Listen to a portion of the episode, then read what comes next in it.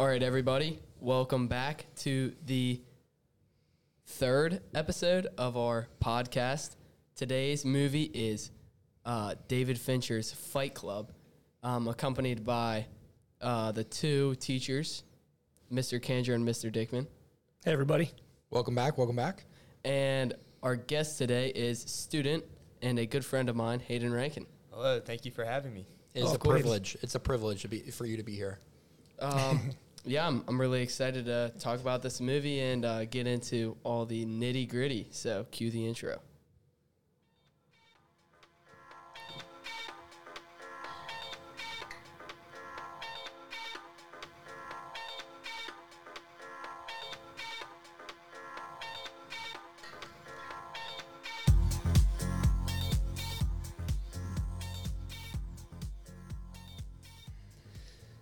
All right, so obviously, Fight Club is a pretty famous movie. I'm sure a lot of our viewers have heard of it. It's one of David Fincher's, if not his best movie, up there with Seven, I'd say. And it follows a character, nameless narrator, who has schizophrenia and soap and blowing stuff up and everything else. So if you haven't seen Fight Club, it's pretty hard to summarize it in a simple synopsis. So if you haven't seen Fight Club, you might want to watch it. It has Edward Norton as the narrator, Brad Pitt as Tyler Durden, Helena Bonham Carter as Marla, Jared Leto as Angel Face, and Meat Loaf as Robert Bob Paulson. So those are the five big names there, and yeah, let's just get into a discussion of Fight Club. So I'm going to put in a quick little disclaimer, I guess you could say, first. So just because, we're talking about this movie doesn't necessarily mean that we think that this movie is for everyone. Movies have a rating for a reason, and this movie more than earns its R rating. So this movie, I think, should only be viewed by someone with with a sound mind and a firm ethical, moral foundation. I'll just say that. I think on one level, this movie is trashy and depraved and morally ambiguous. There's sex, violence, nudity, and depravity of all other sorts. But on another level, it's much, much more than that. So the much more than that is, I think, what we're going to mainly get into. Which, as always, we'll try to keep the conversation appropriate, but there are some things in the movie that we'll try to be as gentlemanly as possible when discussing it, but I guess let's just jump into it. Couldn't have said it better myself. So Michael, you said at the beginning that Fight Club has soap and explosions, but the one might say, is there fighting? The Prime Video actually describes this movie as mischief, mayhem, soap. That is the complete synopsis that Prime Video gives, which I think is actually the tagline for the movie. That's on the poster. Yeah, I'm pretty sure. It's definitely a ambiguous film. Definitely a result of the '90s, in my opinion, the best filmmaking decade of all time. Ooh, pretty controversial. It sounds like we're having another episode. We got a hot take. All right. I love the '90s. With all of that being said, let's hop into discussion. So we'll start with our guest, Hayden Rankin. What is your favorite scene, Hayden? So I have two really favorite scenes. First one is when Tyler gives a mission to start a fight with people and lose it. Oh, yeah, that's great. I think the whole encounter when the dude pours water on the priest or missionary guy with the hose, and then the missionary guy goes back and hits him and then apologizes and runs away. And my other one is just a scene when the narrator finds out that him and Tyler are the same person. Just a look on his face and, the whole mood of the scene just makes it so good to me. Oh, yeah, we forgot to mention spoiler alerts will be revealed in this. That is assumed. Yes. Yeah. So, Mr. Dickman? Sure. I think one of my favorite scenes is when the narrator, Edward Norton, is actually beating himself up in his office, his boss's office. Yeah. I know that sounds very brutal, and it is, but, man, that is some good physical acting. Oh, yeah. I wouldn't be surprised if Edward Norton actually landed a couple punches on himself. Oh, yeah. On purpose or on accident. Yeah, let me hop in here. Yeah. So the actual original hit, like when they're outside the bar and Tyler says, "Hit me," like that was actually like completely improv. Like Brad Pitt had no idea where he was gonna get hit, and then obviously hits him in the ear. He's like, "Oh, yeah. Why the ear?" I heard that. That's awesome. That's completely real. I actually heard that. And I mean, it's great because he like picks himself up by his own collar, and then right after that, basically he uses that situation to fund Fight Club. I think because it's kind of like a screw you to his boss, who he's trying to, and the whole corporate world, that he's trying to break away from, and he's using that basically it's like hush money, right? Because he's getting paid money to not reveal the shadiness of the company where he works, and so he uses that money to fund Fight Club. I also like the introduction to Marla, Helena Bonham Carter's character. I just think that's a really cool, iconic scene. I feel like you see it on a lot of, I don't know, if you ever see like a montage of just famous clips, when she's smoking the cigarette, it's kind of slow motion. She's got her shades on. It's just like a... it's a cool image. I think smoking's disgusting, but but it works for the movie. It's a cool iconic image from the movie. You know what I mean? Fight Club is one of the movies that somehow makes cigarettes look cool. Right. Just like it used to in like the old 50s movies, you know what I mean? Right. Mr. Kandra, you want to? Yeah, so before I give my opinion, big disclaimer I have to say is actually, and this is a big slap on the wrist for myself being a movie fan. Last night was actually the first time I saw this movie, which, like it said, shun me, slap me in the wrist, throw me in the street, whatever you must do, because it's terrible. It's one of those movies where, I actually knew what happened. Like, I spoiled it for myself way, way, way many years ago. So I knew what happened. So I was like, I know what happens. I don't need to see the movie. So, and then I actually sat down. I was like, oh, my gosh, this movie is completely different than what I thought it was. We've been saying it's one of those movies where you see it and you're just like, you start, I'm going to say it a lot today, is questioning. You start questioning a lot. Yeah.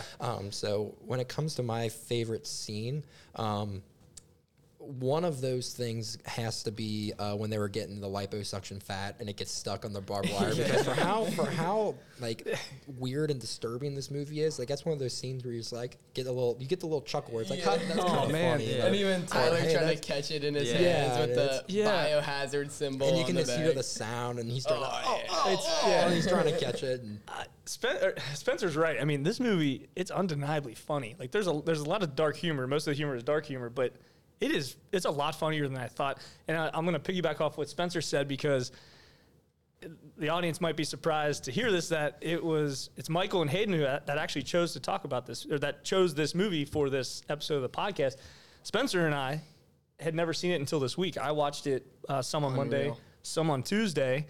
I was so aware of it when it was, out back in the 90s. I was grew up in the 90s, obviously, and 1999, my senior year, that's when it was released. And then when I went to college in the fall of 2000, almost every dorm room had a Fight Club movie poster hanging up, either that or Pulp Fiction. I mean, it was out there, but I had never seen it until this week. And I was surprised, actually, how hard I was laughing at certain points. Yeah, maybe this is a willing suspension of disbelief, but I kind of, this is my third time watching it and talking about that scene that Mr. Kandra was talking about, how it would have looked since it's obviously just the narrator that exists, them talking, tossing the liposuction bags to each other. Like, how would that have worked if it was just him? Because that's what I was going to say. It was one of my favorite scenes. Was the narrator seeing all the flashbacks of him getting drugged by. He's tossing himself in the garage. Having the fight with himself. Yeah, obviously that's great cinematography, but it's imagine if that was real.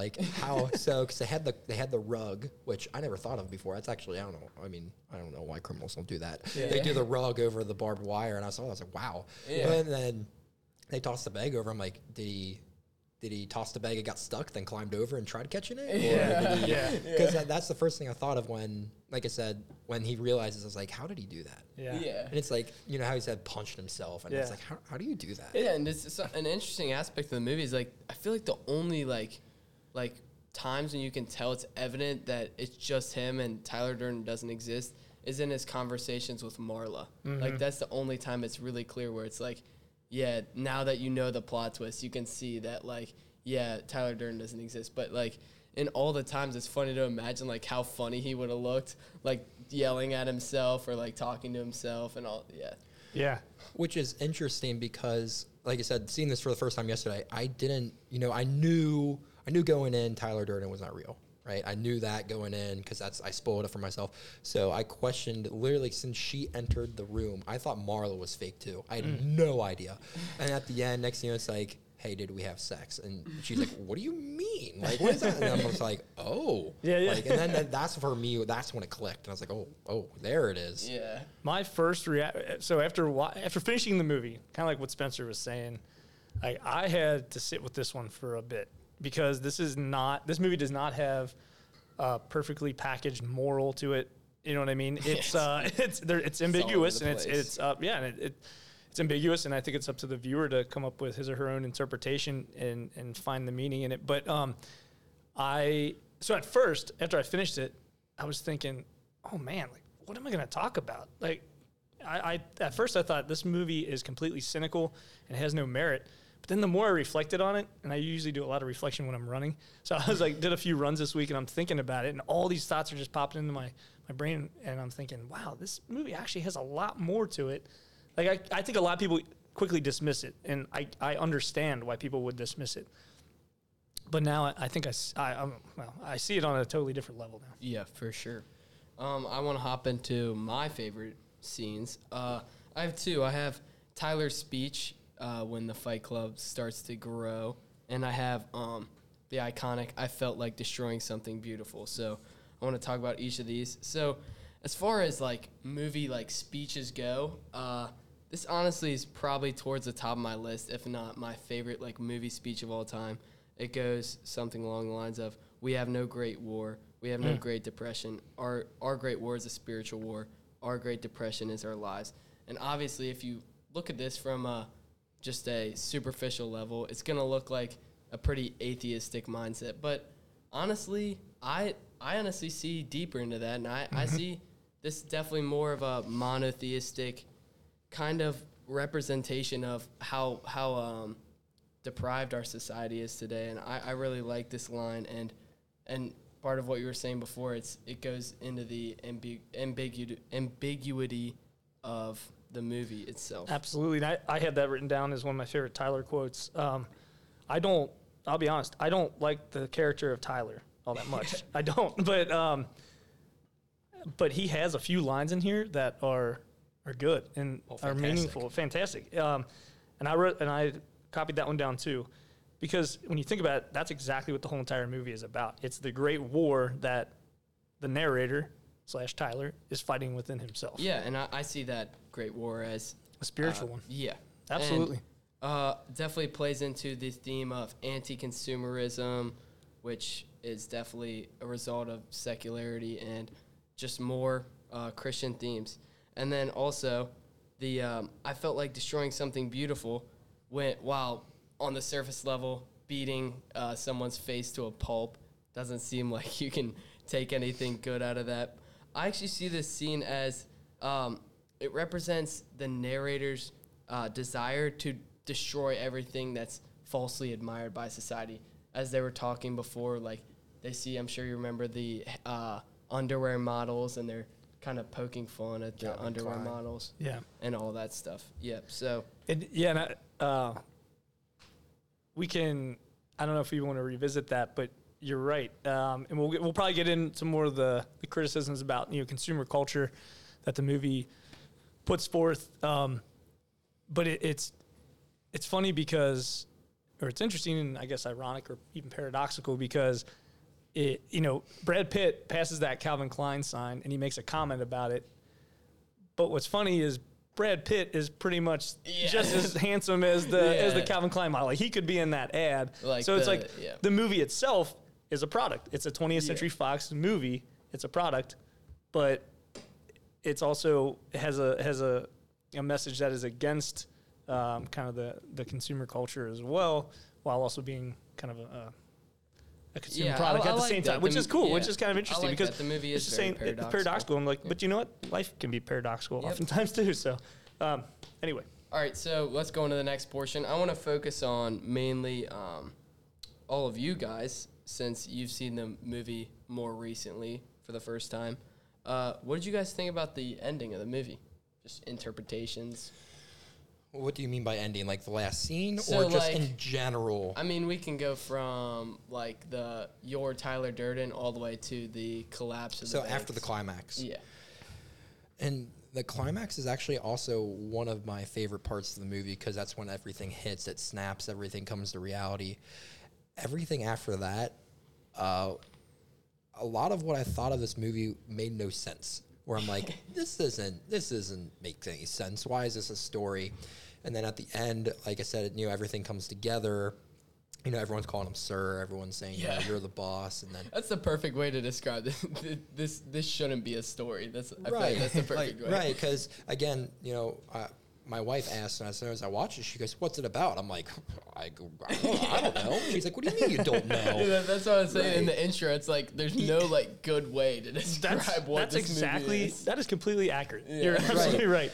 So the ending, it was... seeing that, okay, Tyler, and then Tyler, so him trying to fix his mistakes, and then him seeing Tyler, and then he, he shoots himself. That part, after that, again, made no sense. I'm like, dude, you just shot yourself in the head and you survived? Like, how does this, obviously they didn't want to show him shooting himself, but it's like, it looks like he, missed on purpose. I think it went, through his cheek or something. Yeah, I think that's what it is. So then, yeah. A question I immediately had after was, you always hear about, the conscience is in your head, episode 1, going back to episode 1, The Shining, in the book in The Shining, they said that Tony is in Danny's mouth. Yeah. So I'm like, is that kind of like the conscience is like a bad tooth, a toothache? Yeah. So he shoots his mouth to get that out. And so that's why. That. So I was like trying to. I was trying. I'm just. I don't know if this makes sense, but I'm trying to like. I'm still trying to wrap my head around. Yeah, the ending is definitely super vague, right? And then, of course, the buildings blow up, and then the music. One of the best cinematic shots of all time. And then I was shocked because it just ended. I'm like. I was waiting for one more they go off in the sunset, they move to Europe, and the next thing it just goes bang, it's over. I'm just like, okay, what did I just watch? So, I was, as I'm writing down my thoughts, I was thinking, so I have never done any hardcore drugs, but, I said, I feel like this movie is what I think it would be like to be on hardcore. Yeah. Like watching this movie, it's a wild ride. You know what I'm saying? Sure. I wrote down some words to describe it. I wrote, with all the fast editing and just the whole entire style. It's manic, frantic, hysterical, twisted, trippy, druggy. And it does a great job of being exactly that. And but that also puts you inside the mind of the narrator more because of the frantic nature of the movie. You're understanding kind of that mental instability that the narrator has. That last scene when he finally kills Tyler, kills his alter ego in a sense. I see that almost as kind of the movie doesn't give a lot of hope, but I see that as a little bit of hope because at that point he has realized this side of him personified by Tyler is dangerous and it's bringing him down. Well, yeah, at first he thinks Tyler, I wrote this down as well, Tyler Durden is what the narrator thinks a man should be, and he realizes that he's not. Yeah. Yeah. That he's not. And so he gets rid of him. Also, if you think about it, he's completely screwed. He already told the cops all this information. He revealed himself to the police. After that, shot, after the movie, I feel like he'd just be, completely done for. He's in prison for the rest of his life. I was thinking that, too. Yeah. And who knows? Maybe he can find redemption and, spiritual Shawshank transformation. Right. The thing about that is, aren't, a lot of the cops already members of the Fight Club based on the terrorism scene? Yeah. So I feel like he would have a way to escape that's true. And, that's also, sorry to cut you off, Hayden, that was another scene where I actually got a chuckle where it's like, sorry, man, we got to cut your balls off. Yeah. Whoa. Yeah, he said you would say that, too. He said you would say that, too. He said you would definitely say that. Well, that's right. I was laughing at that part, too. Yeah. Well, yeah, and we can revisit that, too, because, this movie is so... it's so much about masculinity and, what it means to be a man. Oh, yeah. It totally is. And the fact that there were 3 references to getting one's gonads removed in the movie. I mean, I don't think that's on accident. That's like capital punishment. So, right. Yeah. Think about it, like, what's the worst that could happen to a man? Well, he gets that. But it's the idea that a lot of guys think, to be, I'm a real man because I had this body part. But no, that's not what makes you a real man. I like that. You know what I mean? Yeah, like the huge theme of masculinity in the movie. Yeah. Like they think removing the body part will be the taking away of their masculinity, but it's like the whole point is working towards it. Yeah, I like that a lot. Yeah. Yeah. So Hayden, do you have any thoughts on the ending of the movie? Yeah, so what I saw is when he kills Tyler, like by shooting himself, I feel like he regains those qualities of Tyler, but now he has them under control. Yeah, good point. I like that. I like that because he kind of like stays with Marla there at the end. Yeah, but he's got it under control now. Yeah, and I feel like Tyler is an emergence of masculine, out of check masculine. Yes. Characteristics. Like rampant. Yeah, excessive. Excessive. Yeah. Yep, I like that a lot. That's really good. The excessiveness of Tyler combines with Edward or the narrator, and it comes to a neutral thing. But that's deep down, the actual Edward or narrator inside still has control over the. That's a great point, Hayden. Because as we said, we were quoting Tyler already. He's not totally without merit. Like he has some okay philosophies that about living life to the fullest and that kind of stuff. He just takes it to the excess. He takes it to the extreme. Yeah. You know, like I love the idea. I love that line where he says, the things you own end up owning you. Yeah, it's a warning. You're not your khakis. You're not your khakis. Yeah, like I kind of like a lot of his lines, but then he just takes it too far. Yeah, so I was actually sitting at the dinner table with my parents, and I said the Great Depression line. My parents were like, whoa, that's deep. And I'm like, it is. Yeah, that's actually from the movie that you guys were just hating on. Yeah, right. Yeah, yes. So it's like there's some like random spurts of absolutely it's just, like decency. It just requires thought. That's for sure. This movie. Okay, so along the same lines, I want to talk about the plot twist. Obviously, the one of the most iconic plot twists of all times. And I think we already kind of touched on this, but like, how do you guys interpret the plot twist? Knowing the plot twist before I saw the movie, I was always sitting on the edge of my seat thinking, when will it happen? Yeah. And then it's as a movie watcher, it's always satisfying to figure it out by yourself before the movie tells you. So when the narrator does figure out that, this is him the entire time, it's one of those things where, at least me, I was like, I thought of this already scenes earlier where, me and Hayden were talking about it earlier today where throughout the movie, Tyler would just kind of flash in for a frame. Yeah. Towards the beginning. Right. Yeah. Kind of like he did in the movie theaters. First sees Marla. Yeah. Yeah, like he just pops in, and then at that point you already start questioning, and that's when I started questioning, is it Marla who's fake? And so, I found the twist to be satisfying. Mainly because, like I said, as a moviegoer, it's the best to be like, oh, there it is. Mm-hmm. Yeah, I think I also knew the plot twist. I mean, even though I hadn't seen it in 1999, I think I knew the plot twist because everyone was talking about it. But I'm glad that the plot twist and that big reveal at the end is not the final scene. Like the movie continues, and I think it needs to continue because for sure. I wasn't watching it just for the plot twist. And I'm sure some people do, maybe they do watch it just for that one moment. And that's one of the arguments people are like, Fight Club's only on your top 5 list because if people see a plot twist, and but I feel like it's a great movie because much more than the plot twist. It's not defined by the plot twist. Yeah. Like say a movie like Sixth Sense, I would say is defined by the plot twist. Perfectly said. I was just going to bring that up. That's perfectly said. And I think the movie needs to continue after you find like Tyler Durden is and the narrator, they're a split personality. They're the same person. Two sides of the same coin. I don't know. I'm sure it is shocking. If you're seeing it for the first time, I'm sure it is like, whoa, that's kind of cool. Yeah. But then you're like, oh, well, that makes sense. But it's necessary for the movie because, as I've been saying, I think this movie is about the searching that the narrator is doing, and he doesn't come up with a good solution by the end of the movie. He thinks he has a solution, but it's not a good one. Yeah, and I feel like it's not a plot. Like, it is almost like you see it kind of coming. Like, I feel like most people that I talked to about the movie, like, kind of knew Tyler wasn't real. Yeah. But, like, the whole thing with Tyler being himself is maybe a little bit more unpredictable. But the fact about, like, it's that the plot twist is you kind of see it coming, but it's, like, it's still, like, surprising, and it comes in a manner that you don't expect. Yeah. I feel like that's what makes the plot twist all the more better. Yeah. Yeah, like, watching through the first time, you don't really notice certain things, but the second time, you see all the stuff that that are put in that's put in the movie to, like, help. Fincher throws in there. Yeah. To, like...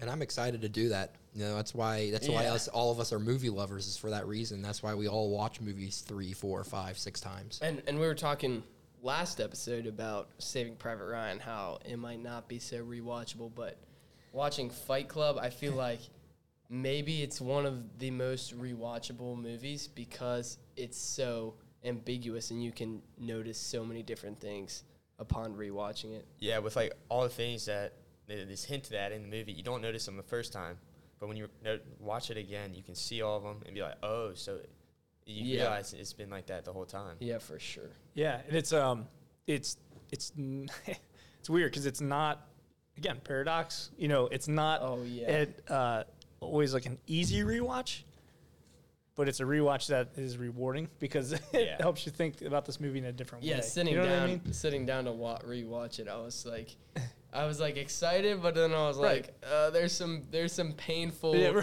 right. Yeah. I don't want to go too much detail, but there's a painful about 20 minutes of the movie that I just don't want to watch again. Yeah. I actually disagree with you guys how you're saying this is rewatchable. I mean, granted, I will watch it again as a movie art lover, but it's one of those things where I actually sat there for a while after watching. I'm like, This was very. This might have been too disturbing, you know. Yeah. Actually, you know, kind of, you know, me being the movie weirdo I am, I watch a lot of the weird movies around Halloween time, you know, spooky season, and that would definitely be when I would watch it. Now, would I watch it right before Christmas? Well, it might be going into the emotional trap a little bit, you know. Yeah. But, so, like, I was thinking about that, you know, that's one of the things we talk about on this podcast. Would you watch it? You know, is it rewatchable? I'm just like, dude, I don't know. Granted, it's my first time seeing it. Yeah, so if I see it again, as Hayden said, you know, you see different things. Maybe I will see something different. I mean, in a way, I felt kind of grimy as I was watching it. I felt as grimy as that house that... Oh my gosh! The narrator and Tyler move into. House is definitely symbolic. Oh, totally, sure, absolutely. Yeah. Like, that's his... inner self or his soul or whatever you want to, you know what I mean? Just the battle that he's going through. And like, the production design's great on that. I mean, you just feel like the grime. And I kind of felt that way as I'm watching the movie, but that's the point, I think. I feel like water is always symbolic, and the water was, like, brown. Murky. Yeah. Disgusting. Yeah.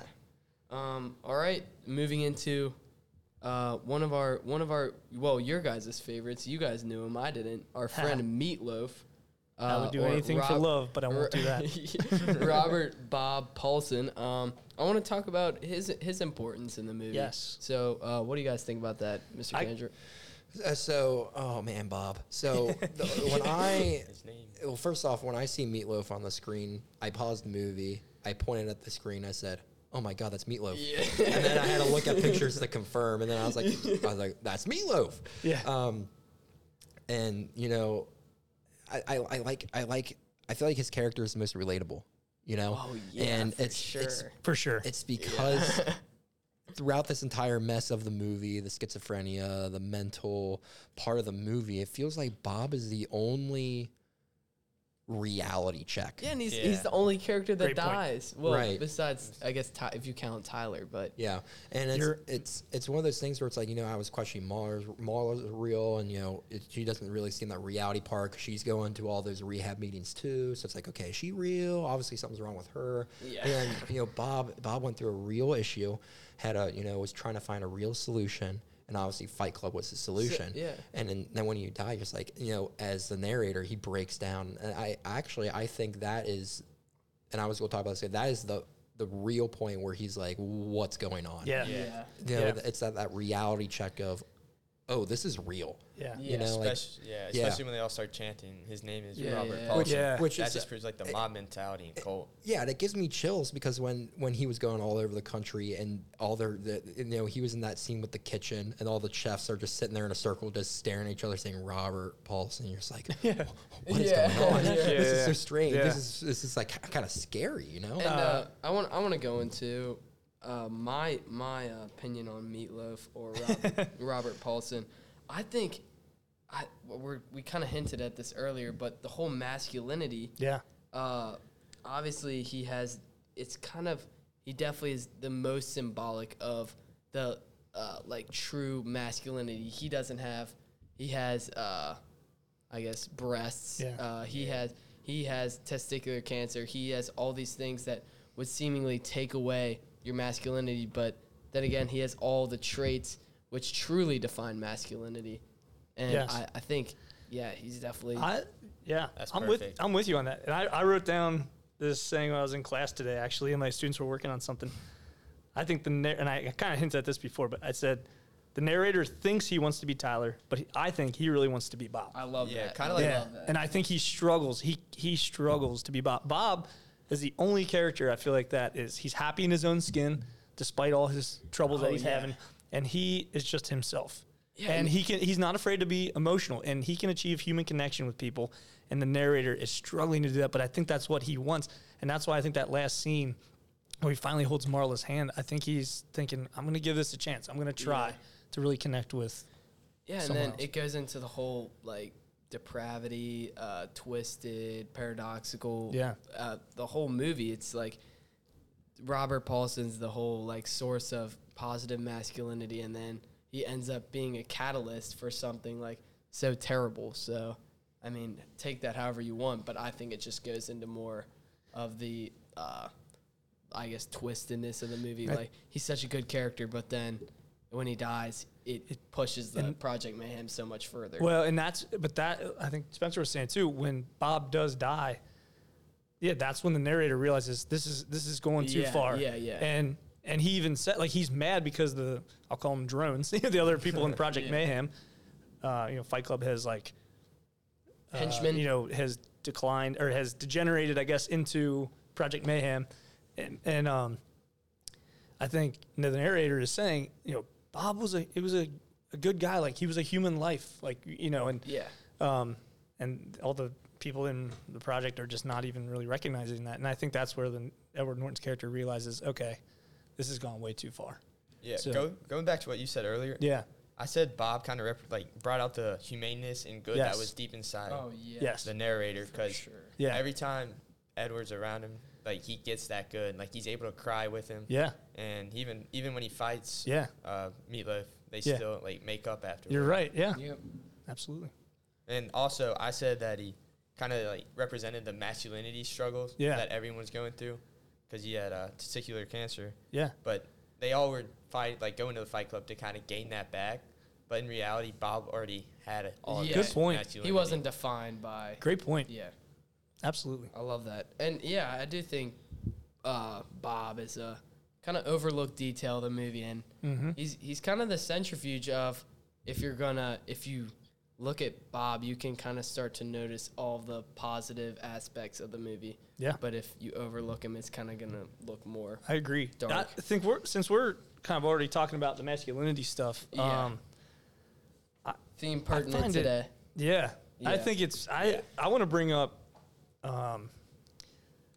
I think the scene when Brad Pitt's in the bathtub, I think, and the narrator, Edward Norton, is talking to him, and they're talking about their dads and how their dads were not present. Well, yeah, and they're obviously talking about the same person. Right, exactly, and they're obviously talking about the same person. And he even made a joke about how his dad moved around and was, starting families in other cities or having kids in other cities. He said he had a funny line, the guy was setting up franchises or something like that in another city. But when I heard that, I'm like, I'm not surprised. That's what I think a lot of the narrator's frustration and lack of him being able to get in touch with who he is as a person comes from perhaps that lack of, a positive male role model or any role model maybe in his life. And I think that ties into, to a certain degree, the scene when Tyler's pouring the lye on his hand. Isn't that what it is? That's burning his hand. Mm-hmm. You know, and that's a scene where, and we're going to get into this when you talk about you had the question about, you know, God and stuff like that. Yep. But Tyler said something like, our fathers were the models for God, and they were poor models for God. So I'm not surprised that the narrator feels so lost, because he does not have, I love that. And he has not searched for maybe a different understanding of God or of meaning. Does that kind of make sense? Yeah. I love that. Yeah. I love that. Definitely. And then something random I just thought of going further in the whole toxic masculinity thing.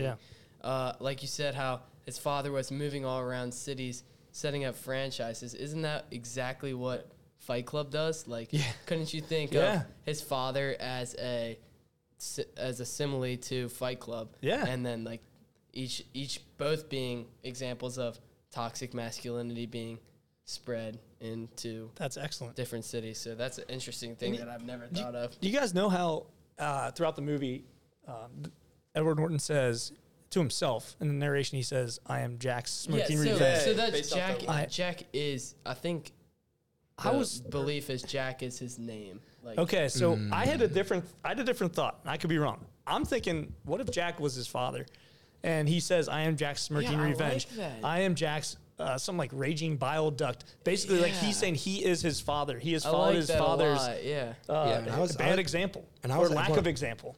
Didn't he get that from like a magazine or something when it was talking about his something in his head? Like it said, "I am Jack's something." I'm not sure. See, I was going to ask you guys because I saw that. Maybe I'm wrong. Maybe you're getting I looked that up. I was getting so confused. It said that Jack is the narrator's name. Like I don't know if that comes from the book. And it's probably mentioned in the book, like what his true name is. Yeah, but I do. I actually really like that that idea that Jack would be his dad. That's really good. Further along the toxic masculinity, I do think it is a phrase that's overused and misused a lot today. But honestly, if you're looking for a great antithesis of what masculinity looks like, I feel like the perfect place is Fight Club for what not to do as a man. Especially Tyler Durden. Specifically Tyler Durden. And for, like, unchecked anger, unnecessary destruction, fighting with no purpose, all these things. And it's almost like he wants to fight just to feel something again because he's struggling to just feel and experience life. So he's resorting and really, he's resorting to just brutal violence, like primitive, like inhumane violence, just to shake himself up out of apathy because he's just, this is bored. Yep, this shake himself out. Yeah, like this dissatisfaction. And I wanted to bring this up too. So I wrote that in the 90s, man, there must have been a sense of. I've been waiting to use this term, ennui. I love that word. I think it's a French term meaning just like boredom or dissatisfaction with life. I was so looking forward to using that term, but in the 90s. There were multiple movies about kind of waking up and Matrix. I wrote it down. Matrix. You look at Office Space. It does it in a comedic way. Office Space is about, the day-to-day grind of going to the cubicle, going to the office. And what does he do? He breaks away. It's all about like breaking away from the confines and kind of the boredom of typical life and really living life a lot deeper. And I think this movie goes into that. Mr. Graham, if you're listening, insouciant. Vocab word. You say movie show a lot of that waking up, and you also got to think about the music too. You got Green Day, you got bands of that nature where it's like, oh man, life sucks, man. Or it's dissatisfaction. It's punk rock. And this movie is totally punk rock. You know what I mean? Yeah. It is. It's totally punk rock. It's got that vibe. That was kind of like what the theme I said was. Like a theme today. It's like that internal struggle of wanting someone more. Yeah. Something more and trying to like escape from the daily norms. Yeah, absolutely. Like many people get lost and tired with like the same repetitive 9 to 5 job. Yeah. Wake up at 7, eat, same thing. So I feel like that kind of represents trying to break away from that and do your own thing. Yeah, absolutely, consumerism. Yeah, and I think go ahead. No. Yeah, well, I like how you said that because that's. What we're seeing, Michael just said, consumerism. That's like a big issue today. It's even bigger now. People are still saying, man, that's 9 to 5 sucks. I would love to work at home. I would love to have, 3-day work week. You can work at home. Yeah, it's like yeah, now I want to travel 3 months and only work 2 months of the year. Now it's like, well, there are some occupations where you can. Yeah. And it's the whole idea of getting out of the norms and 9 to 5. But, you know, I was talking with another colleague today. It's like, well, we're missing those 9 to 5 people. Those 9 to 5 people, like they see in the movie, are the you know, they take out the trash, they serve you food, they clean up the dishes, right? Just like how the narrator and Tyler said it, you know, we are the darkness that is behind the scenes. And it's like, we need those people. Yeah. So yeah, you don't get a lot of credit, but you are just as important as everyone else. Yeah. And I think that's where the movie does a good job, I think, of kind of diagnosing or pointing out maybe a problem in our culture that everyone can kind of work on. But, you know, the movie, once again, doesn't give a great or healthy solution, but I think it does raise some good questions about how much of consumer culture do we take in? And going back to the paradoxical thing, well, yeah, we're a part of it, and, like, we need it to a large degree, but I think the movie is saying you can't let it rule your life, and it cannot. Yeah. What society is telling you to buy and purchase, that is not your identity. That is not your true self. And I think it ties into the whole theme of this movie. That's what the narrator is trying to do. He's trying to find a sense of self not tied to all these things. It's furniture, like material possessions. Right, exactly, yeah. Yeah.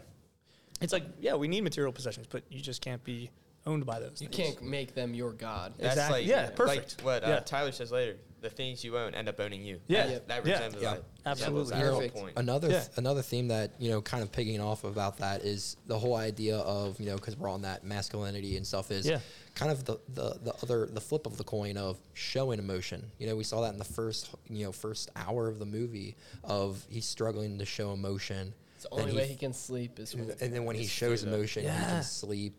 And you know, we're still, again, 90s today, 80s, every generation where men especially, we're always told don't show emotion. Yeah. Don't, you know, no one cares about your feelings. Yeah. You know, fact over feeling, right? But it's emotion, especially for men, is huge. Yeah. Right? Showing emotion. I don't know if you guys are huge sports fans, but Jimmy V, when he gave that cancer speech, you know, everyone should laugh, cry, and think every day. That's cool. And that's like, yeah, that makes you a human. Yeah. And it's like, you know, we see that in the movie of he has to show emotion in order to feel normal. Yeah. And it's like, how can it. And great. That's another thing. It's like, how can we get more emotion out of men? I love it. That's an excellent point. And that's why I love the character of Bob so much. Yeah. And I think he's the true hero of the movie. I really do. Like, I really do.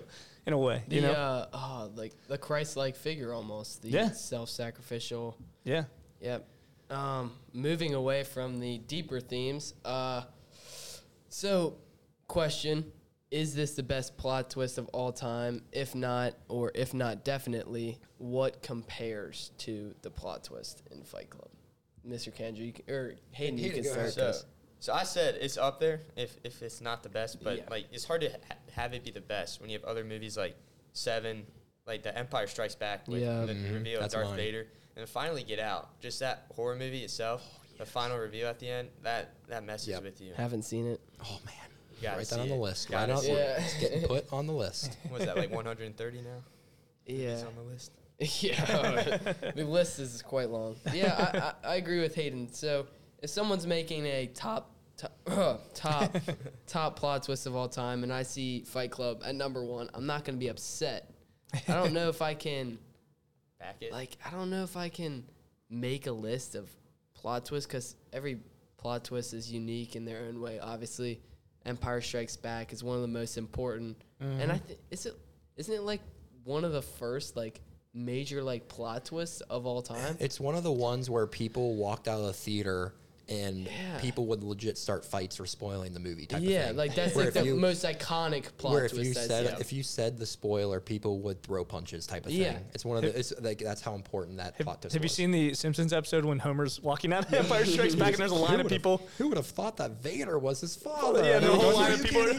Right. They all just leave. And that's hilarious. Other movies I had Seven with Hayden. I had Sixth Sense, obviously iconic. I also had Shutter Island, great Scorsese movie, and The Prestige, which, hot take, honestly, The Prestige might be my favorite plot twist of all time. Incredible movie. Great. And that's a little preview of coming attractions, too, because one of our podcasts in January will be talking about The Prestige. J.J. Bosom. Yep, and Mrs. Williams Mitchell as well. Yeah. Okay, so what are your guys' thoughts on this? So I'm not disagreeing with you if you see it number one. Like obviously, like it's one of the best ones of all time. Yeah. But personally, I actually have it at my third, where I have number one being a huge Star Wars fan, Empire Strikes Back. And then I actually have the OG Planet of the Apes. Is second. Oh, yeah. That's one of my favorites, that's a great, too. Oh, my gosh. That's a great. That is great. Mm-hmm. Yep. But you know. Kubrick. Yeah, so knowing the ending before seeing the movie, even before I even saw the movie, I'm like, I'm still throwing Fight Club in top three, just because it's like everyone knows it. Yeah. Or hopefully, if you've heard of Fight Club, you probably looked it up. And, of course, Seven's up there as well. I think the thing about plot twists, it's like, you can't really just have a set list. It honestly just depends on how you're feeling at the time.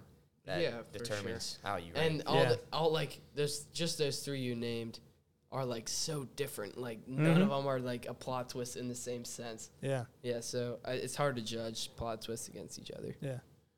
Mr. Dickman, do you have any thoughts? Actually, you guys can skip over me for this one. Yeah. I was so busy thinking about all the deeper themes that I truly didn't come up with a good answer for this one. Sorry. Okay. Yeah, I think we've been hitting on this next question a lot, just kind of little hits on it. Is there aspects of the Tyler Durden mantra that you agree with personally? Because there's a lot not to like about Tyler Durden, but is there anything good that you can pick up from him? Mr. Dickman, you can start since you didn't get for the last one. Yeah, his line where he says, "You are not your job." Although that one I'm going to disagree because I love my job. And I think it really, Spencer and I both agree, like as a teacher and a coach, I want my identity to be wrapped up with my job. Yeah, you know? I agree. But obviously, you know, he's more so talking about the mundane job that Edward Norton has. But the rest of that quote, I really like. You're not how much money you have in the bank. Because if that were the case, I would be nobody. Yeah. You're not the car you drive, my Honda Civic with a dent in the side. You're not the contents of your wallet. You're not your effing khakis. And I didn't realize there's this punk rock band that I have been listening to for years called Five Iron Frenzy. They have a title of one of their songs on one of their albums is called Jack Smirking Revenge. And I had no idea it was about Fight Club. And one of the lines in the song, they said, "You are not the contents of your wallet." I'm like, that's cool. Damn, I didn't realize it came from Fight Club, which ties into the whole punk rock ethos of the movie. So, but yeah, I like that. I just like that idea that we are more than our superficial identifications with things. We need things, but not. You know, we don't need everything. They don't define us. They don't define us. Exactly. Exactly. Yeah, I feel like Tyler Durden has this like pocketbook wisdom that he just kind of like pulls out like almost like a little Zen master kind, like a Zen Buddha. It'll pull out some like it'll be saying something completely stupid, like it. And then it'll have a point behind. Yeah, and then it'll be like some random like great quote. I agree. Wow. Yeah.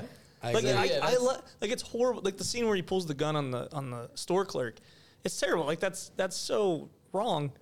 But I love the line when he says, you know, I forget the character's name, but he says, so-and-so is going to have the best tasting breakfast tomorrow. Like, he's going to look at life in a different way. Like, gratefulness. Yeah. Like, he doesn't go about it the right way, but he did inspire gratefulness in the guy. Well said. He didn't throw it the right way, but that guy's going to live life with much greater appreciation. Hayden, you want to hop in here? Yeah, so just going off what Mr. Dickman just said, that was one of my things that I agree with, like the idea of carpe diem, seizing the day, making the most out of the time you have. For sure. Like, making him go back and try to be a veterinarian. I feel like that's like one of the big parts. Yeah.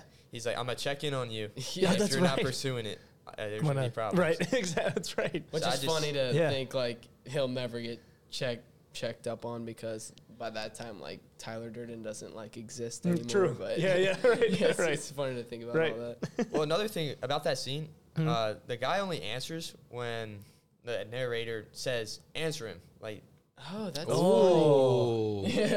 So that's kind of like a big thing about how Tyler's he's never spoken to unless Edward or the narrator's in the scene as well. Like, that's a big thing. Wow, that's crazy. Yeah, see, that's why I need to rewatch it, because you can pick up on all those rewarding little things. Mr. Kandra, any thoughts? Oh, man, where to start? Actually, every single quote I don't want to say enjoy, but like in this movie is all Tyler quotes. Like I said, where to begin? Stop trying to control everything and just let go. Let go. As men, we're always told to, you got to be in control of your situation. You're in control of your own destiny. But in reality, it's like, sometimes you got to let go. Sometimes you got to let go. Yeah, and that's a great quote. You guys got to live your life. You know, another one is, this is your life and it's ending 1 minute at a time. Like tick tock. You know, you got a life to live, man. Yeah, just the pocketbook wisdom. Yeah. Yes, and you know, I actually took this a different way, but a lot of people think this quote is dark. You are the same decaying organic matter as everyone else. Oh, I saw that. So, when he's yelling so basically, he's just kind of saying, you know, you aren't special, which. We do live in a society where everyone thinks they're the person. They're the superstar. They're going to the NFL. They're going to the NBA. They're going to the league. But it's really, you're just another person. And like I said, the last one I'm going to do is if it's only after... Oh, go ahead. No. And I was saying, like... And it's not saying, like, you can't do great things. It's just saying, like... Right. It doesn't... Equality. You're not... Like, when it comes down to it, you are no more special than...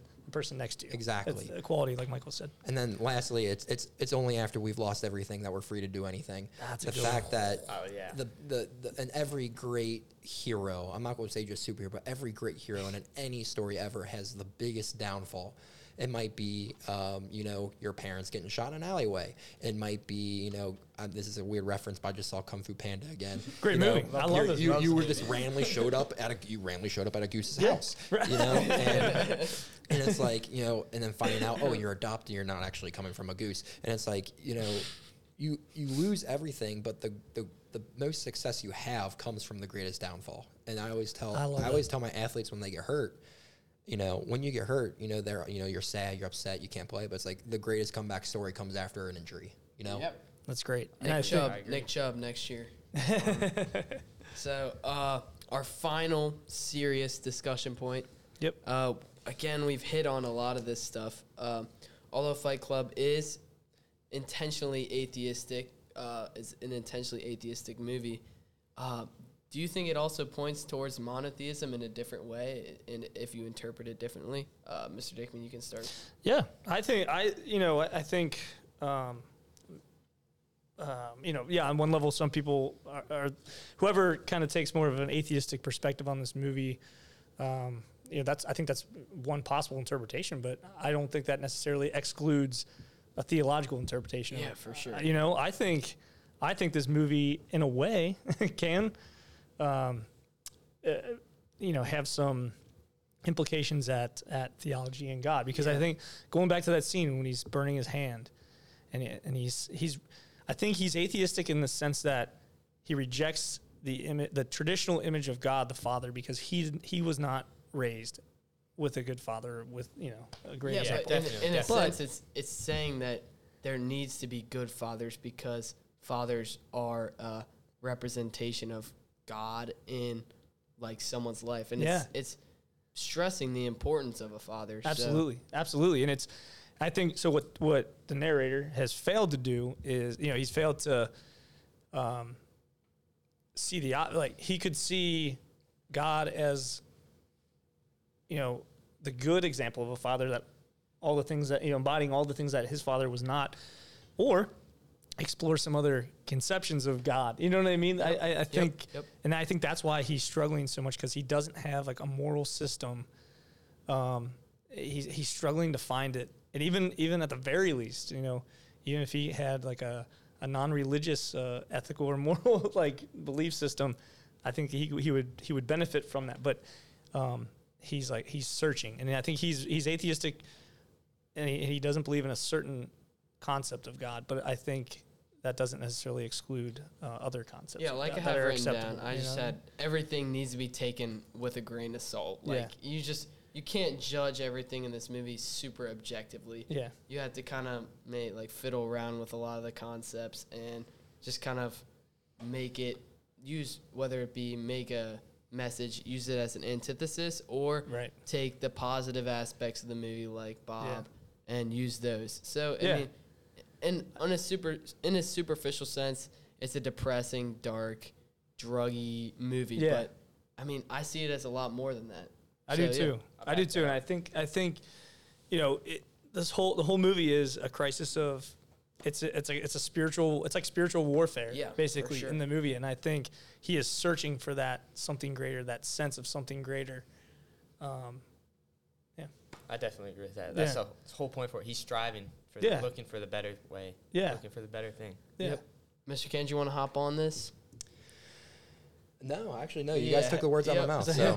I think, as far as serious discussion goes, I think we hit everywhere I wanted to, and I think that was really good. You know, I think some might say, oh, well, we're projecting too much on the movie, but I think that's what's cool about movies. We've talked about this, right? Yeah. Movies are art, so I wrote this down, too. Like, I think all movies, to a certain degree, are Rorschach tests, like those ink blot tests. Yeah. And, you know, you can kind of...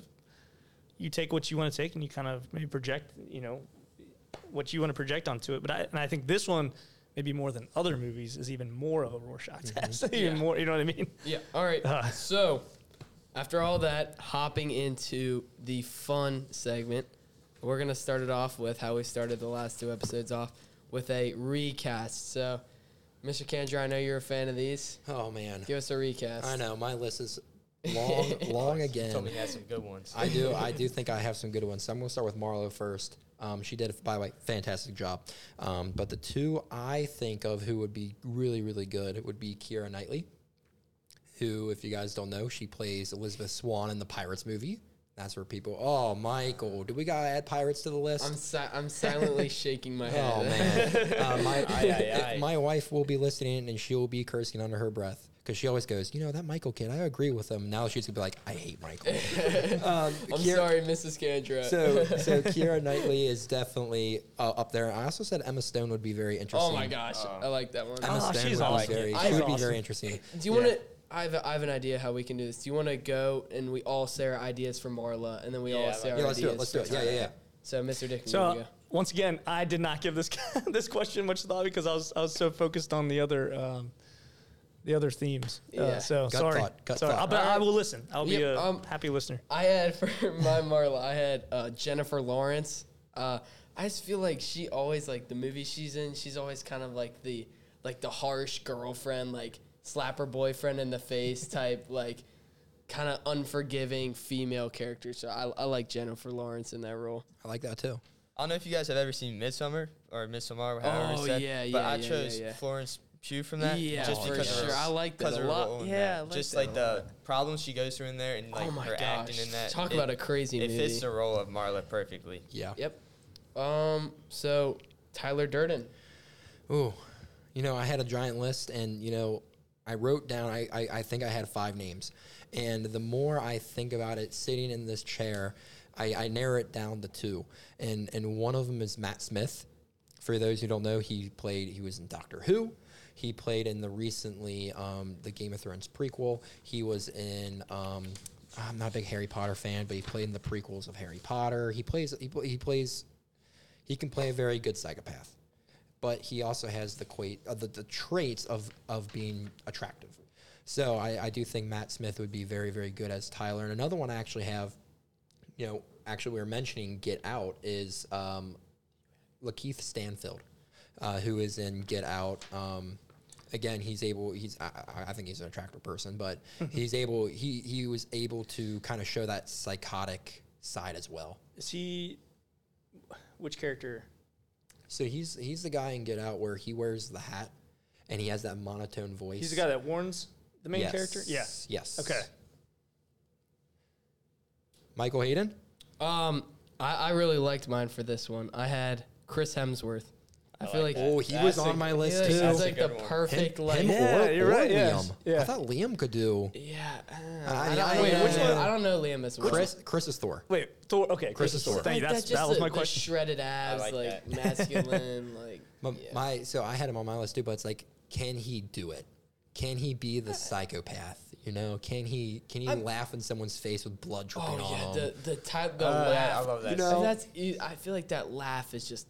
One of the best, like, acting instances of Brad Pitt. I don't know many people that could replicate that, actually, besides Heath Ledger, my favorite. Yeah. Hayden, your thoughts? So I thought I had to think about this for a bit because I didn't think it was going to be possible to come up come up with a recast.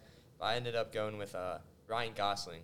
That's a good source. Very interesting. I had Ryan Gosling for the narrator. Very interesting. Just because of his role in Blade Runner 2049, yes. I kind of saw that almost fit like the that's a great movie thing, by the aspect of Tyler. So that's what I went. I went for Ryan Gosling as the narrator, just because also of his role in Blade Runner 2049, just the kind of like calm, like emotionless, like robot, almost like stuck kind of depressed character that he plays in Blade Runner. I think he'd, well, I'm not disagreeing with Hayden. I think he'd also work as the narrator. So yeah, that's part of the duplicity of Ryan Gosling. Who doesn't like Ryan Gosling? So while we're still on Tyler, I don't know about you guys, but at least when I first saw it, Brad Pitt gave off, at least the way he's dressed, gave off Robert Downey Jr. vibes. Like when he dresses, I'm like, Robert Downey Jr.? And I'm like, no, he can't. I don't know. I thought about that for Sherlock, a second. And Sherlock, maybe. That's it. But it's like, I don't think he could be... I haven't seen enough of his work outside of the Iron Man and stuff like that to really say, hey, can you do it type of thing. How about that robe Tyler wears? That's pretty awesome with the coffee cups and coffee mugs on the back. I love it. So thoughts on the narrator? I already said mine, so... Mr. Kandra, do you have any? So, again, I got two because I couldn't. Actually, I have three, but I'm going to narrow it down to two right now. One of them, and I liked his work a lot in Swiss Army Knife, was Daniel Radcliffe. Not Daniel Radcliffe. He plays Harry Potter, right? Yeah. Daniel. I always get him and Craig. Daniel. I always get him and Daniel Craig mixed up. Daniel Craig. I don't know about Daniel Radcliffe in any other role, but I feel like he got so typecasted. Do you see him as Harry Potter? Yeah, well, that's all I can see him as. Well, watch. So add to your movie Swiss Army Knife. He is excellent. I loved him in Swiss Army Knife, and I think he could be good at the monotone to what's going on, to the monotone, the psychopath type of thing. And another one also on Get Out, and I will pronounce his name very wrong, is Daniel Kaluuya. The main character. Yes, right? The main character. And I'm sorry if I mispronounce his name, but I think if you're a star of a victim in any horror movie, you could play that role very well. Yeah. Yeah. So, for the narrator, I went with Robert Pattinson based off his Batman role. Just looking at the Bruce Wayne aspect. Yeah. Kind of with like that darker Bruce Wayne. Oh my God. Play that deeply tormented kind of guy. Yeah. I didn't even think about that because a lot of his other roles are also, Twilight. But all of his other roles, he plays in some pretty dark moves. Yeah. I didn't even, wow, I completely forgot about that. I thought about it just because it's like Batman and Twilight. So I was like, oh, he could fit that because he took like a darker aspect of the Bruce Wayne character. Right, and I'm not going to lie, when I saw the lighting of the movie, we were talking about this, me and Coach Dickman were talking about this earlier, about the lighting of the movie and the colors and how everything seems so dim for the mood. And it's like Twilight, it gave me Twilight vibes, Obviously seeing Twilight first before Fight Club, but the dimness, the different weird colors. I was like, this is Twilight, but Fight Club. Same visual style. Similar visual style. All right. So do we want to move on to... What portion do you guys want to move on to next? I had a good fight one if we want to do that. Okay. I set up a who would you? Is it set who would you? Who would set up a fight? Not be in a fight. Set up. If you want to fight someone, you can fight someone. Yeah, Mr. Kandra, who do you want to take? Oh, I got. So, I'm imagining if I was in Fight Club, I'm taking on a fictional character. I'm taking on Jack Torrance from The Shining, but after he got his ankle busted up, so I have an advantage because I'm not a fighter, so I need every advantage I can get. There's some of my favorite scenes, and it's like, who would you fight? He's like, Gandhi, and he's like, great answer. Oh, yeah. That's funny. Yeah, those are... Hayden, you want to go? So I kind of did not really a fight necessarily, but like a duel, and I went with Maximus from Gladiator. I was gonna do him. William Wallace from Braveheart. I went with Mike Tyson, like prime Wait, Mike Tyson. You would fight? No. I would not fight Mike Tyson. No. And I had a Mongolian warrior in a cage fight. I don't know. I might take a Mongolian. That's good. I actually had mine very strange because this is when I was a little kid. I always wanted to see this fight, but it would be Godzilla versus Power Rangers. Don't like ask why. Yeah. Again, that's, as a little kid, as a little kid, like playing with the toys. Yeah, I had all of them. Yes. I had all of them. Oh my gosh, that's too funny. Who would I fight? Ooh, I mean, there's some pretty easy answers to give, but I think if I had to square up and fight anyone, I would love to just pick Napoleon Bonaparte up and kick him. Yeah. Punt him. Yes. And his arrogant Napoleon. I mean. Talk about new movies. I've heard some mixed opinions about the. Napoleon the Ridley Scott movie. Yeah. All right, so I did have a overall theme portion planned, but I think we hit on that. We did. Do you guys mind though if I just share? I have a friend. Yeah, she's a fellow coach. So she's a good friend of mine. She coaches cross country with me at Seton. She's a 56-year-old woman, and I wanted to ask her perspective on Fight Club because it seems like such a dude-ish movie. It's such a dude movie. Yeah, and I wanted to get her perspective, and she emailed me some thoughts, and we were on the same page with a lot of them. And then she just concluded with a couple sentences. I'm just going to read it. She said, "As a woman, this movie made me sad that men couldn't express their pent-up emotions, or that some men can't express or feel like they can't express their pent-up emotions. This is the only way that art could talk about the underlying dynamic role change of males in society in 1999. And some men felt like they have to, and still do even today, they have to make up this macho personality to survive." Yeah. And I think that's a great quote. Yeah, I think the overall theme we've been talking about, I think the fight in Fight Club is once again an internal one with the narrator, and it's that internal struggle. It's a spiritual struggle too. Find self identity and find your true self. Yeah, love it. Yep. And then another portion I had planned, which we already kind of hit on, was best quote. Yeah. I had, "You're not your khakis, we have no great war, and I felt like destroying something beautiful." Those are my top three quotes. Do you guys have any quotes we didn't mention already? One more I like a lot is... I say never be complete, stop being perfect. I say let's evolve, let's let the chips fall where they may. Kind of the idea of be who you are, be yourself. I love it. Another one, the final thing, you met me at a very strange time. Such an iconic. Yeah. That says the right summary there. Of the movie. That is. That you're is absolutely right. Movie. That is the movie. It is a strange. That explains everything that happens. That absolutely is. That's good, Hayden. I love it. And then, all right, we're going to hop into favorite fan theory. I want to start off because I don't want anyone to take mine. I saw something on Screen Rant that said the whole movie is a Joker origin story. I saw that. I love the Joker. My favorite antagonist of all time is the Joker, and it says on this. I don't want to plagiarize it, but it says on the Screen Rant website these two characters are eerily similar. Not only do they thrive at nighttime, but they both love explosives, and Project Mayhem seems like a typical chaotic plan of the Joker's. And this whole like city that is it stated what city this takes place in? I don't think so. I don't think it is. No, it so it does seem like a Gotham, just the whole henchman of the henchman. Project Mayhem just running around without even like thinking. It screams Joker origin story to me, and it's definitely a Joker-esque, like the whole plan and Project Mayhem and everything. So I really like that theory.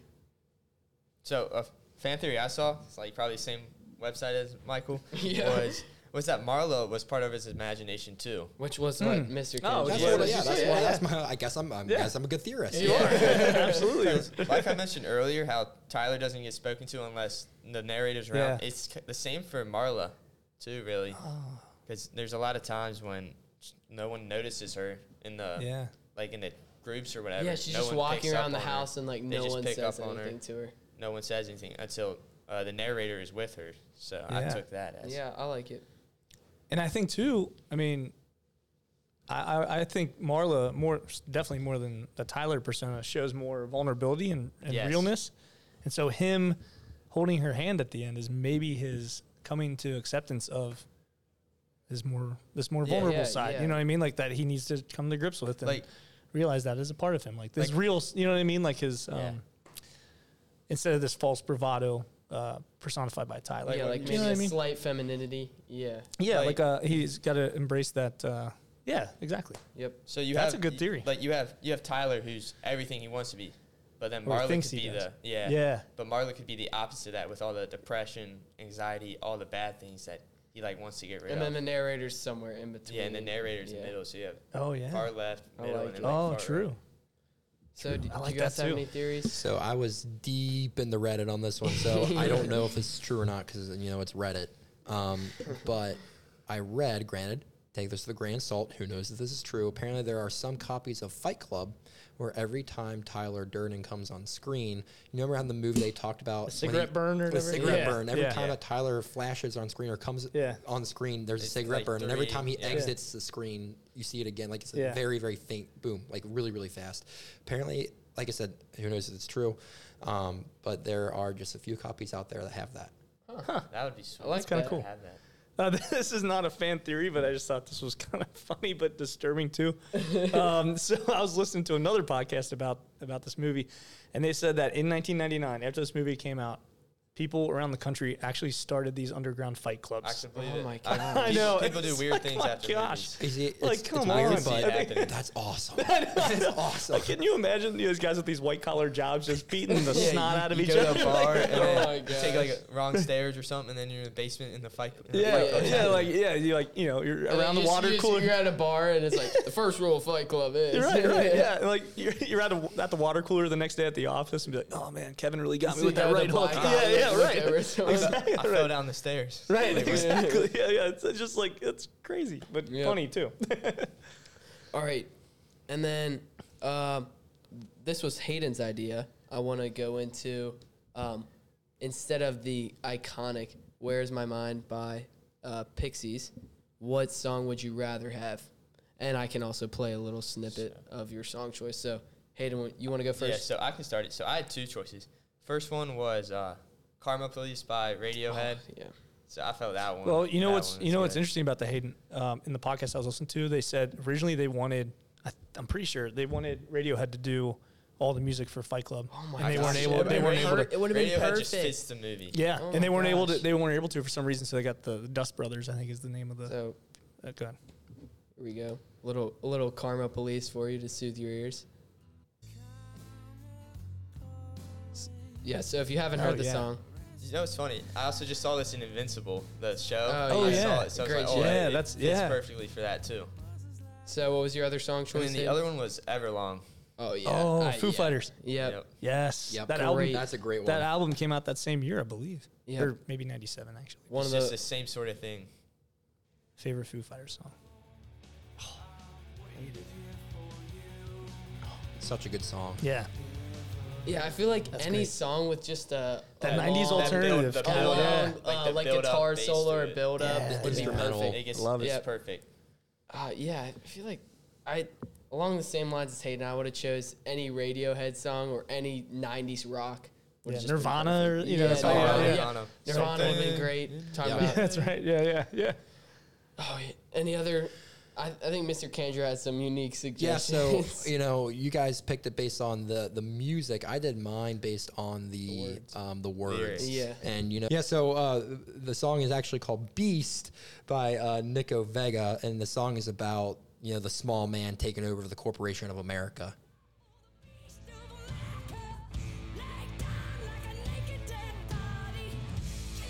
Definitely goes along with that. Once again, the punk collab. And another one that's actually my own thing. Yeah. Another one is actually it's a slower song, but it's called "Fake Happy" by Paramore. Again, that whole idea of mental health, mental illness. You know, he's trying to be happy but isn't. I love making you believe. Oh yeah. What you get. Definitely more of the, I kind of like the idea that it would be like a melancholy song. Yeah. I feel like that would provide a whole different vibe. And the lyrics are just I feel like a melancholy song would definitely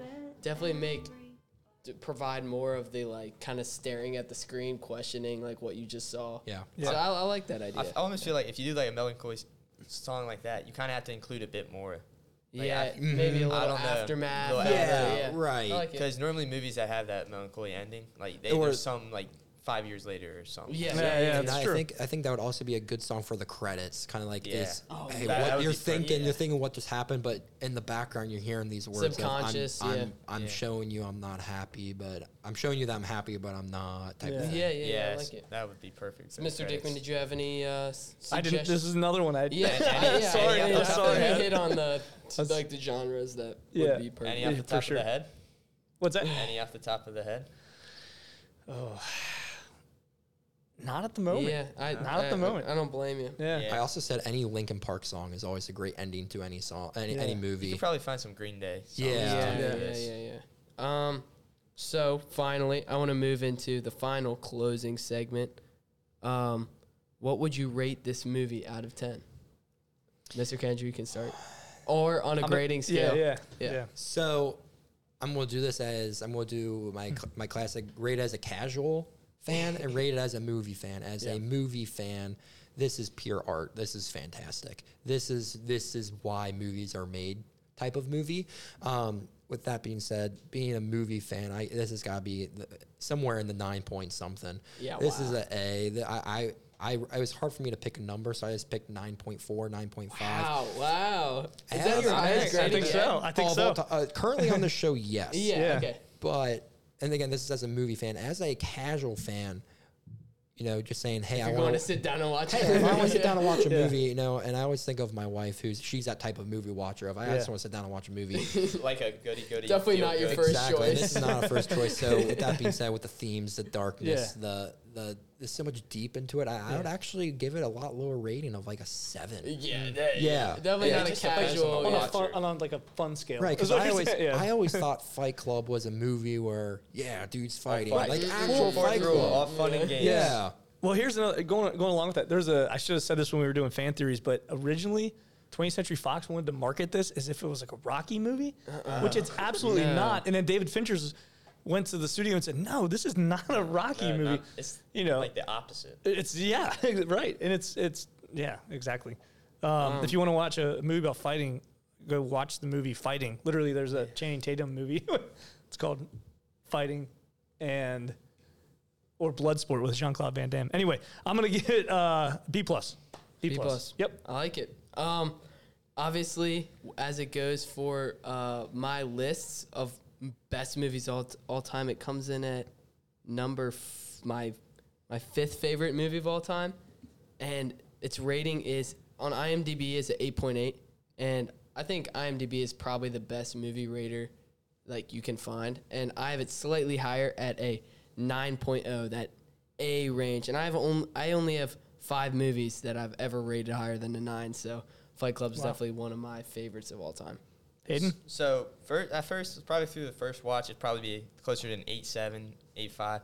But the second watch, it helped me see a lot more. So I brought it up to an A, so like a 9.4, 9.5, 9.3. Yeah. Somewhere around there. Just that second watch gives it so much more, I feel like. Yeah, for sure. Yeah. So, that being said, the movie being rated, I want to introduce our next episode. Go a little bit lighter, right? After The Shining, Saving Private Ryan, and Fight Club, we're going to just hop into a Christmas special. So not our typical episode style. We're thinking more along the lines of choosing four Christmas movies. It's kind of an open discussion and about talking about Christmas, happy times. Who's going to be with us next? Next time? I think Mr. Bill. Mr. Bill, faculty member here at Elder High School. Our first faculty feature. That's right. So looking forward to it. Get ready for that. And I guess just cue the outro. Okay. There's rules. You can add this in. There's rules to the real discussions.